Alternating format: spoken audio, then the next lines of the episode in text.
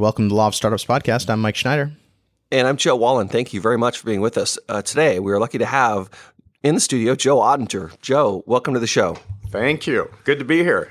So, Joe, for those of you who don't, those of you who don't know you, tell, tell us about tell us about what you do and how you came to Seattle. And you've been in the tech space a long time. Yeah, I've been in the tech space for a long time. I, I started out 18 years and uh, started on the East Coast uh, in New York and then DC and Boston. And uh, uh, came out to Seattle to work at McCaw Cellular. Actually, my wife is uh, from Seattle and uh, met her in Boston. Uh, she pulled me out here in May. It was sunny, beautiful in May. Uh, and nobody said it's not always like this, but uh, I found out. So I've been here 26 years. Wow, that's great. so I had a, I had a tech career.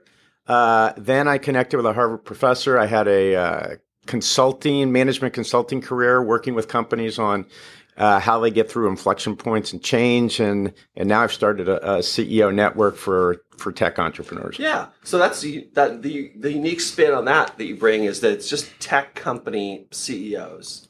That's correct. So uh, I I've been in a the largest CEO network uh, called YPO forever.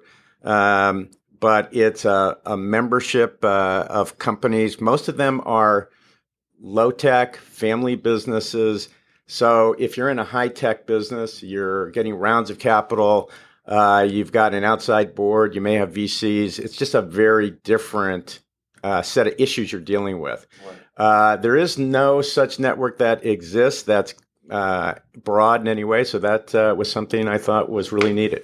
Yeah, that's great. That's great for the Seattle community as a whole. And you got off to a rip roaring start. You already you already have how many different groups do you already have set up? Well, let's see. Uh, there's 10 groups. Uh, I mean, there's 10 uh, CEOs in the first group. Okay. Uh, we have a second group that's forming. Um, really interesting. Almost all the CEOs are in the news. They've raised significant capital. I think on the average, it's been about 20 million in capital, and they're scaling their businesses. So it's really not for startups because startups, you know, the, the churn is too big. And so you need continuity in a group. And so you want to be with um, CEOs that you know are going to be around, and the issues of scaling are much different than the startup issues. So why? Right. So your groups are specific. So so if a CEO uh, becomes involved in your organization, they get teamed up with other CEOs to become kind of a, a, a specific group. Is that how you how it works? Yes. Yeah, so uh, ten to twelve CEOs per group. Uh, they'll get together once a month for uh, ten months. Uh, in between there, there's an online platform uh, that we use so that they can communicate with each other, ask each other questions, help each other uh, with their operational issues, and also connect with the tech community, whether it's for money or for talent or in other ways. That's funny. It kind of reminds me of um, when we when we first had kids. My wife and I we we were part of a thing uh, here in Seattle called Peps. I don't know if it's a nationwide thing. Do you ever hear about that, Joe? Do you know Peps? It's, I don't know uh, Peps. So it's a, uh, it's it sounds like the equivalent of the of your of your organization, but for new parents. Basically, they get new parents within a particular area sign up, and they put about ten uh, 10 parents 10 groups of parents together and then they meet every week for 10 weeks and just to talk about being a new parent. And then afterwards they, everybody kind of goes their separate ways but you kind of all remain in contact. And uh, um, yeah it, it's it was a good way to meet other parents and learn about how to be a parent. I imagine it'd be a great way to learn uh, from other ceos uh, yeah i didn't i could have used the uh, the pep network when i was raising my kids. They're a little bit older now um, but you're you're right. Like there's no uh, guidebook for how to raise your kids, really. So you have to figure out, you know, how do you do it, and others who are figuring it out at the same time. It's good yeah, to get everybody together. at these uh, at these meetings. Is, I imagine it. I don't know. I guess it depends on what stage your CEO's at, but um, you know, you go to these meetings and, and uh, everybody's got a newborn. And so it's just a, a, room full of like exhausted people that are just like burned out. And, uh, yeah, yeah. Imagine depending on what stage the the tech company is in, the CEOs might be a similar in a similar boat, just both all exhausted from from driving uh, driving their companies. I would say they're all out. You know, they're uh, they went past uh, fifth gear and now they're in whatever the next gear is. Uh, so yeah, between the business and their personal life, it's it's really really busy. You know, the interesting thing is uh, you know, this is business first, but you always get into personal issues, because it can affect your leadership, your you know performance on the job, your ability to lead a company. So, you know, it's there's some, it's it's not a support network; it's a business tech network. Uh, but you'll you'll just by its very nature get into you know personal issues and things that can be distracting. Right. so you help the so you help kind of guide the discussions. How did the, give me an example of how the monthly meetings go? Yeah, that's a great question. So. Uh, the first thing that we'll do in a, a monthly meeting is just get updates. So three minutes, what's going on, high, low, personal, family, business. Um, and then we'll do a combination of a couple of things. One is a deep dive presentation uh, into a company. So it'll almost like an investor presentation. So you go through the investor presentation, and then you'll identify one key issue that you really want input on, and you'll describe the background on that issue kind of what the current state is, and then um, what uh, the options are you're considering. And then there's a way to kind of get get feedback. So that's one kind of piece of what we do. The second piece of what we do is called shared learning. Um, and so instead of uh, sitting there and getting speakers, because I, I, actually uh, will bring in speakers on topics where people really want to deep dive into those uh, topics. But for the most part, like uh, the first meeting, we said, all right, let's just talk about culture. Um, we know that culture can drive performance ex- extremely well. Who's been you know proactive about building their culture? Uh, what did you do that worked? What did you do that didn't work? Uh, you know, what are your lessons learned? And so, if you go through that kind of shared learning with ten CEOs who have you know wrestled with it, some may actually not have been proactive. We had one guy in the group who uh, is one of the best companies to work for in Seattle, you know, growing very, very fast. And he's writing a book about culture. So he he really, really dove deep and it's all practical. That's great. Uh, well, so that's going to be fun to read. Um, I, you know, it's hard to, it's always so hard to predict when that book might be done, right? Because books take forever unless you, unless you are, unless you're like, unless you're like you and you can write them in like two months or something. Well, this is less a book and, and more about, uh, you know, they'll just come in and talk about their live experiences. Yeah. it could end up being a book. Yeah. At the end of a, a year or two, we'll have enough uh, interesting stories. Yeah, yeah, but but someone is writing a book about culture. Though someone in your group is writing a book about culture and how. Yeah, yeah, oh yeah, that book. That uh, yes, it's coming out, and it's uh, the kinds of things he did to build this best company to work for was just it's just spectacular. It's everything from you know how do you run a meeting? Right. And how do you really bring values to life in your company in a way that you know drives your hiring practices drives your uh, way you interact with your customers with your people? It's really really uh, a great th- a great resource. Yeah, I'm looking forward to reading that. I, I suppose you you can't tell us who's writing it, but when it please keep us posted. Like when it comes out, I'd like to absolutely like to read it. That sounds really. Hey, so you wrote a really uh, a tech. Mike, uh, Joe wrote this. He, he, worked on a kind of a tech ecosystem study with uh, University of Washington uh, students, and that was pr- pretty well received and pretty thick document and that's something people think about a lot in Seattle. Think about, well, hey, you know, how can we make our city a better city for tech companies and the ecosystem? And so, tell us, you, you must have had come away with some ideas. well, it was really interesting. So, when I the the professor I work with at Harvard Business School is named John Kotter. When I left uh, to start my own company, I started by advising CEOs that were scaling their business. And I found that I wanted to get them to the best lawyers and the best patent attorneys and uh, outsource CFOs or whatever their need was. Um, and I thought, well, you know, really, we ought to do this uh, in a very organized way. So I went to the University of Washington Foster School. And I proposed that we talk to all of the key financial people in tech. So the super angels that you're well aware of, the VCs, uh, the strategics ahead, ahead of the angel networks. And we ask them where do they source their deals, where do their deals go, and who are their set of advisors that they they use and they propose for their companies.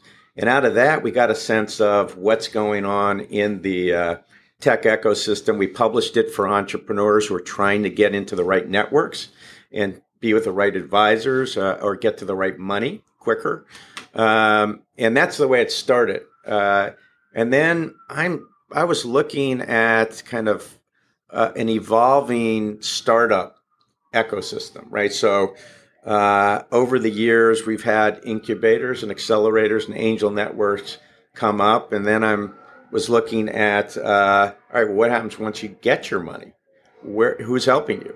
And you're scaling your business. That's that's where the idea actually came for the iInnovate uh, Leadership Network.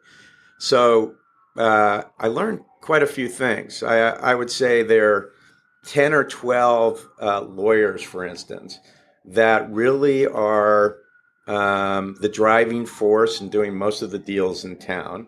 Uh, Joe, you're you know one of those that, and and again, this came out of talking to the money people and asking them who do they recommend. Uh, so that that was interesting because it's not like there's a hundred lawyers, uh, which I would expect it more like fifty or hundred lawyers, uh, but there's ten that really, ten or twelve that really drive things. Uh, learned that there's a really robust innovation um, ecosystem in Seattle. So University of Washington is the fourth uh, most innovative university in the country, as measured by Reuters, and um, they get over a billion dollars from the government to uh, invest in innovation. A lot of that's in life sciences. Right. We've got these two amazing companies in Microsoft and Amazon. They're two of the top ten uh, top investors in R and D uh, in the in the world. So we have two of the top ten, and then um, you know we have incredible healthcare system here where uh, there's investments uh, by the healthcare community. So yeah, that's robust. The startup ecosystem is evolving. It's I would say. Uh, there was a study by the Kauffman Foundation that there that we kind of ranked 20 out of out of uh, 40 top uh, communities within Seattle. So we got a lot of room to improve there. Right. So the big the big sort of empty spots when you did your study, what were the did you find some kind of big spots where we didn't have things that other communities had that stood out? Uh, well, we're doing a lot to fill those gaps, uh, but I would say uh, biggest gap we've got, um, and there's a debate on both sides, is is on the money side. Right. So there's a big question about why do we have so few VCs in town? You look at Boston, they got 80 venture capital firms. Wow, 80? 80. 80? now we technically have 15, but right. there's, you know, a number of world class, but a number of world class VC firms you can count on one hand, right? Yeah. Uh, in Seattle. So so why is that the case, right? And why aren't we spawning more more uh, uh, venture capital and growth capital for early stage companies? So that's one big gap. The other big gap and this is the other side of the debate is why aren't more entrepreneurs spinning out and starting companies um, and they're related though and they're related because you can't you can't leave your your job as a software dev at you know Amazon or wherever. You, yeah, you, most I mean, the really good software developers are making a lot of money, and like the idea of like doing a startup and then, especially if, if it's going to be hard to get funding, that's hard, right? Yeah, it's a it's a catch twenty two, and consequently, we haven't been able to get at this number. Certain entrepreneurs move down to the Bay Area to start their companies, right. and it's not a small number, but I don't know what it, it, it exactly is. But your point is great because uh, you know the top the people you would think would be the entrepreneurs are staying with Amazon or Microsoft, and now people think we have a great startup community because all of these companies are coming up from Silicon Valley, Google and Facebook and right. Snap and Snapchat. Yeah. yeah. But what's really happening is they're offering great, interesting opportunities for tech. And so people don't want to leave. They got a sure. good job and for sure. So, yeah. No, I've seen some of the some of the some of the offers, um, and they're astoundingly rich offers for yeah. good software developers. So catch 22 but you would you would think that uh, people will make their money at some of these bigger companies and then go out and you know have an idea and go for it right so mike what are your thoughts yeah there's a there's a certain um, let's hope I, would like to think there's like a certain entrepreneurial mindset that's hard to break and the, the guys that will, will succeed um, tend to have that that bug um, that working for a, a big company uh, won't satisfy. But I guess the, the problem would be those guys leave their their jobs and start companies, but can't find talent because the, the they need people that don't necessarily have the entrepreneurial bug to come work for them. Somebody that's that's sort of in between that has the the risk tolerance to work for a startup, but isn't necessarily the one who who can't uh, who's driven to do his own thing or her her own thing. Um, yeah, I don't know. It's a it's a problem because Amazon is big, right? If Amazon's sucking up all the tech talent, um, you know, at this point, the people that are joining Amazon, you know, unless Amazon just continues to to blow away, you know, their previous, uh, you know, their, their previous stock price as they go up. I mean, it's unlikely that people that are joining Amazon right now as a software engineer are going to somehow see some massive event where they get to cash out and and uh, walk away millionaires. Um, it's a little too i don't know you correct me if, if you think i'm wrong about that but i mean it's a little too late in their life cycle for people to come in and and walk away uh, you know without ever having to work again or, or be able to take their money and parlay it into something else um, i don't know uh, yeah same thing with microsoft right like microsoft isn't spitting out millionaires anymore um, I, I, I think that there's some people who just make really good livings at those companies. Yeah. And that you, you might be right at the, this sort of maturity level of the companies, and like you're not going to get like a. I mean, if you joined Microsoft in you know, 86 or 87 or 88, 89, 90, I mean, 88, or or earlier, you you've gotten a great ride just being there. Right. Um, yeah, and then and then you know there was that wave of of uh, entrepreneurship that happened once all those people you know were basically uh, unemployable, right? Like it's at some point if you if you're if you're part of a juggernaut like that and you get cashed out and you become wealthy and you have that but have that right um, entrepreneurial bug, like you're never gonna you're not gonna go back to your nine to five job. You're gonna want to build something yourself or. Well, that's um, the cycle, yeah. right? You hope uh, you hope the people that do cash out have a big win go right back in right. and and mm-hmm. invest in other entrepreneurs, and that's what's happened in Silicon Valley. Talent wise, I mean, all these firms are coming up from Silicon Valley because they want to poach talent from up here. So the talent is actually here, and I think it's it's just we're not quite in that cycle yet. Maybe there's some things that the government can do to create incentives that would uh, help investors invest in early stage companies, make it easier to go out and start. Um, but yeah, that's a that's a big challenge, and I actually think, you know, Seattle as as a community has a culture in and of itself that's somewhat risk averse. Um, you know, if you go back and you look at the the core founding of Seattle in the lumber uh, timber business, and then Boeing, and and that spawned kind of engineering and uh, uh, aerospace companies but it's generally been kind of blue collar jobs. Uh, people work for Boeing for a very, very long time. And so there is kind of an undercurrent of, from the investment standpoint and even from the entrepreneur standpoint, that, okay, if you go out and start your company and you're not successful, uh, we got long memories. You know, your ability to go out and do it again. It's not like Silicon Valley. Go and fail, learn, and then be successful the next time. I don't think we have that same culture, but we're getting there. We're, we're, we're improving.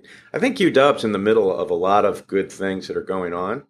And, uh, you know, if people can come out of school, if UW can, you know, continue to advance, kind of like Stanford play the role that Stanford is in Silicon Valley, uh, really make a connection between uh, entrepreneurs or young students in school, the investment community, uh, in Seattle and the companies in Seattle, uh, you know, I think they can play a big role in helping that entrepreneurial climate in Seattle be successful. So, Joe, how many books have you written? Well, I've written two and a half. well, so, so we've, had, we've, had, quite a few authors on the show, and I'm always curious. Um, I always like to hear about well how people go about the process of writing a book. Yeah, well, the first, so I had this uh, idea between uh, my tech career and then this management consulting work with John Kotter. I really was interested in leadership. And I wrote down a list of 25 names of leaders, business leaders I'd like to talk to because they not had not only have grown great companies, they had done something with their leader, leadership to change the world in a positive way. So I wanted to see what the trends are. Was there commonality in how they approached it or whatever? So uh, it really was intended to be a study. And I went back to Harvard Business School. I got a professor to support me to get access to these people. This is like uh, Gates and Sandy Weill and Les Wexner and Milken and um, and people I wouldn't have had access to. So they got me access, and I recorded all of these interviews, and the stories were absolutely incredible. So as I'm listening to the stories, I go, you know, I think I could write a book. Uh, it wasn't my intent, and then I really liked the writing process. So, uh, so the first book was called Beyond Success, and the approach I took was, all right, I'm a framework guy. So, what is the framework for how these very ultra successful people think about leadership in four quadrants? They're uh, personal, uh, professional, philanthropic, and family. So how do they take leadership in all areas? And then, you know, how do you, you know, what what's the commonality? What what did they where did they actually go wrong frequently where they, you know, you can kind of have the mountains where they did things right, the valleys where things just didn't go right, and then kind of how did they hit on on something they did well. I actually put together a 110 page PowerPoint presentation um, with stories and where they go, the points I wanted to make, huh. and that became came the book. And so that was a really quite significant uh, uh, piece of work. The second book is when I was working with Kotter. Kotter's written 20 books. Uh, he's like Jim Collins in, in, in organizations and how they change. And um, his great book was Leading Change. Okay. And Leading Change was a process that he had observed in companies that had led great changes, like IBM, and um, through those through through their great changes. And then we built a management consulting firm to implement his um, his process, and through that we modified the process and came up with a book called Accelerate XLR8. So I helped to kind of uh, research, provide input, and actually uh, write pieces of that book. So that's the half. Huh. And then, as I was getting interested in innovation, and I was I, I wrote my latest book just came out uh, uh, four months ago called iInnovate. Yeah, and got a I, copy right here. and that was really an intent to have people very easily in an hour and a half dip in their toe and understand what's the innovation journey. Um, and uh, if you're in school, for instance, you're thinking about uh, going into the tech industry. Okay, what does that look like? And so it's a, it truly is a story about a woman who starts a software company that's the uh, nerve center for safety for the self-driving car. So think of any hmm. situation, sensors and software, uh, they'll keep you safe. And uh, and how did she innovate? How did she go through starting her company? Growing it. It then became public and, and world class. And you get a sense through uh, all of these challenges she faces along the way about the innovation journey and what it's like. So uh, it's it's a dip in your toe. It's also for people who may have, you know, I, I always I said it's for millennials and baby boomers because either you're uh, a millennial and and you're you want to go into it, or you're a baby boomer and you really want to understand it but you you don't want to get into the technical details. So this is a right. story that just gives you a, huh. a sense of it. Oh, that sounds really fun. Um, so the first book you, you wrote, the Beyond Success book, um, that reminds me of uh, I've, I've, been reading uh, uh, Tim Ferriss's book, Tools of the Titans. It sounds kind of similar in a sense. Mm. Tim just went around and talked to a bunch of people who were who had a lot of success and tried to glean from them. Hey, what? How do you think about the world, and what do you do each day, and tell me some of the things you do because I could, so I could try them out on myself and see if they work. no, it's it, it definitely and um, and it it is kind of life lessons. Um, some of the life lessons are not relevant; they're for the billionaires. But there are a lot of life lessons uh, that you can apply to your personal life. You're absolutely right. And uh, you know, if I had to do it again, it would be three books. One book would be on how you give back and how you give back effectively and one that fulfills you Hmm. and actually makes makes change. The second would be how do you deal with family enterprises and and how do you uh, support your kids, especially if you have uh, financial means. How if you have a family enterprise which is still drives the economy in in uh, the U.S. Yeah, how do you make sure that you don't create problems within your family uh, because of people wanting uh, checks or um, dividends from their business or other issues? Who's going to take over the business succession? And so those would be two books. Uh, and then uh, the third book would be just about uh, self and fulfillment, you know, mind, body, spirit. And yeah, I've even thought about just breaking it into three because uh, when you put it all together, I mean, as an individual, you're pro- you're thinking about all these things. Right. So that's why I put it together. But I think it would be very relevant for people if you pulled it apart. Yeah, that's interesting. Huh. So, so you're. Can we go back to your tech CEO group a little bit? Yeah. So the group, um, it, to the, if people want to reach out to you, they can just find find you on the internet. Just search for.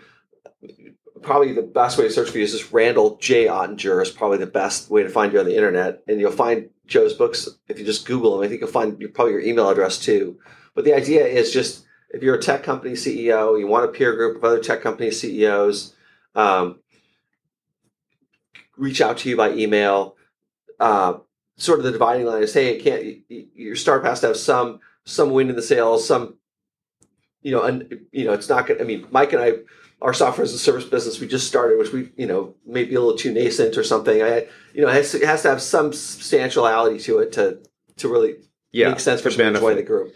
Yeah. If it's you know if you have a peer network, you're meeting monthly, and and you know, people uh, are typically in these networks that can be in for their for their life. Yeah, uh, you don't want too much turnover because if half the people are not there the next month, then it you don't have any continuity. sure. But but the guy who sells his business and then rolls out of the CEO role, what are you going to do with him or her? Are you going to keep him We around? we have one of those, uh, and uh, his intent is to go right back in. okay. So what what we'll do is go, you know, help him uh, support him during the transition. Yeah. My guess is it wouldn't be more than a couple months, and he'll be back in it again. Wow, So- he's going to go go back in that fast. Yeah, uh, he's a really, really dynamic, you know, uh, serial entrepreneur already. Yeah. Uh, and the best way to reach me uh, probably is just to go to iinnovatenetwork.com. Okay. okay. iInnovateNetwork.com. Okay. I Innovate Network. So two I's, two N's. And then, uh, yeah, our Joe Ottinger uh, on LinkedIn. so, Mike, I feel like I'm hogging the conversation here. No, not at all. This has been great. I'm I'm, uh, I'm sucking it all in. This is uh, So- good good information. so- I, I, so- I really love hearing about uh, how people, uh, you know, organize and, and learn from each other. And um, so it's been, it's been a great conversation. Thanks for being on. One one thing I didn't I didn't quite uh, uh kind of the piece I missed. I would love to. So you like you said you like the writing process. So how does that look for you? Do you do you do you follow like the uh, Bukowski method and don't, you don't start until six eighteen p.m. every night? how do you how do you how do you do? Do you wake up at five a.m. or four a.m.? I mean, different writers have different. I, I find that I can't, I have to dedicate a significant amount of time. Like three four hours. No, like uh, 10 hours. Okay, I 10 could I can sit down for 10 hours and then I'll make progress. Okay, And I have this uh, gene that's in my family that's this hyper focused gene. Huh. So I can sit there, not move, not eat, you know, and Wow. just figure it out. That's a great gene. Where do I get where do I get one of those? no, no, it's got its downfalls because, like, uh, you know, you cannot know anything that's going on around you while you're doing that, right? It's like hyper focus. So, uh, ten hours. Wow, that's a good chunk of time. yeah, Oh, and the Tim, the Tim, I've heard Tim Ferriss say that he needs like, uh, you know, like I think he said like three to four hours of uninterrupted, just like you really need a, you really need a good block of uninterrupted time. I think to re- really devote the effort to write something. yeah. It's hard to do it sporadically in fifteen minute chunks or twenty minute chunks. It, it doesn't work. And, and and I ideally like to string two or three days together. So Okay, you know 10 10 10 like friday saturday sunday boom and you you get a lot done And the hardest thing for me is actually the outline for the book in the first place. Right. What? How is it? It's like a puzzle. It's like a jigsaw. How do you put it together in a logical way? So as a reader, it's taking you along the story, and you get something out of it. And the first book, which was really much more substantial, this, uh, like I said, I innovate is a hour and a half read. The first book was substantial, but you know, I made sure that you know you got the point up front. You had a kind of summary piece in the in the end that you know if you're uh, ADD, you can just go to the beginning and end of each chapter, and you can get most of it. Um, so I, I, find that people read business books in different ways, um, uh, and I'm kind of the ADD type. Just get me to the point, right? And uh, others really like the stories and support and et cetera. So right.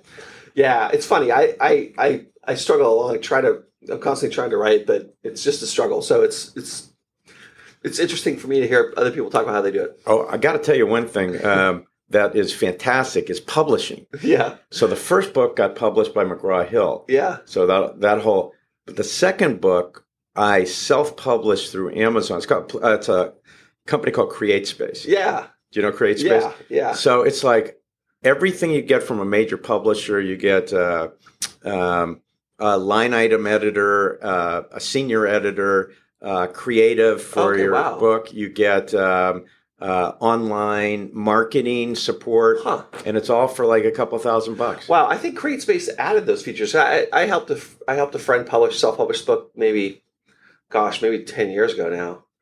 And I remember those features. That must be those must be new. I, I don't know, but and they have a dashboard, so you absolutely know what you need to provide, what they need to provide. Wow. All your uh, files are stored.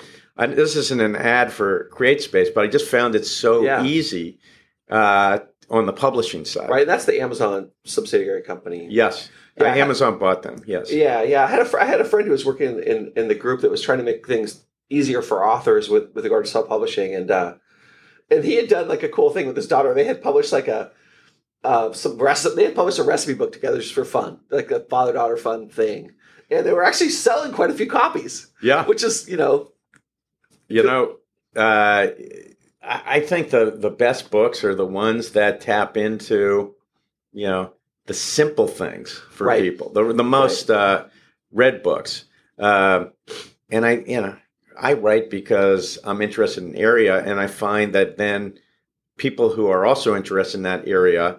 Uh, I'm kind of raising my hand and going, "This is my area of interest." right. leadership is an area of interest innovation is an area of interest and then people who are interested in that can reach out to me Right. it's like i just sent up uh, uh, you know my radar is up and if you're you're uh, in the same signal you'll come and, uh, and contact me well, that's actually, I mean, that's actually one of the. I mean, Mike and I have kicked around a number of different theories for why we do this podcast, but one of the, one of the theories is that well, it just you, you learn something from people, you help promote, you know, what people are doing, and uh, you help you help people basically listen to what other people are doing and learn from them in a, in a, in a way that's pretty easy to digest, maybe. Um, but anyway, it's it's it's I. I love the fact that you do this podcast and um, and it's it's really a commitment you and mike you, you have to commit to this you do it every week don't Every you? week, yeah, week in, week out. Yeah, we're we're, we're, Yeah. we're rolling towards our 100th. Al- almost at 100 episodes. That's that's a pretty good milestone for us, I think.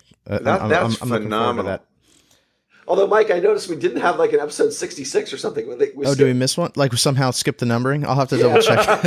That's an easy way to get to 100 if you just like, you know, label the skip label the 40 to- episodes. skip 40 through 60 we should have we should have we should have started at 100. Just to, yeah exactly like you do with the check, new check. right you know? right yeah but yeah it's been good i think it's the same the same logic applies to to um to what you talked about with writing i mean we just like to be part of the community and and contribute into the conversation and and like you said it's a way of kind of uh putting a flare up and saying you know hey we we love talking to people that ta- like to talk about the stuff we like to talk about and um yeah it's a, it's a great way to um to explore that and, and do it in a way that other people can enjoy. So hopefully people are enjoying the, the podcast.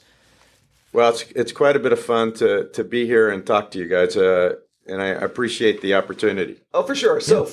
folks, if you, if you want to get a hold of uh, Joe, yeah, search for I innovate network, network dot com. com or just type in, you know, Randall J Ottinger on Google and you'll find him. And uh, he's written some great books. So uh, check him out. And uh, thank you for being with us today. Yeah. Thanks everyone for listening. We'll see you all next week.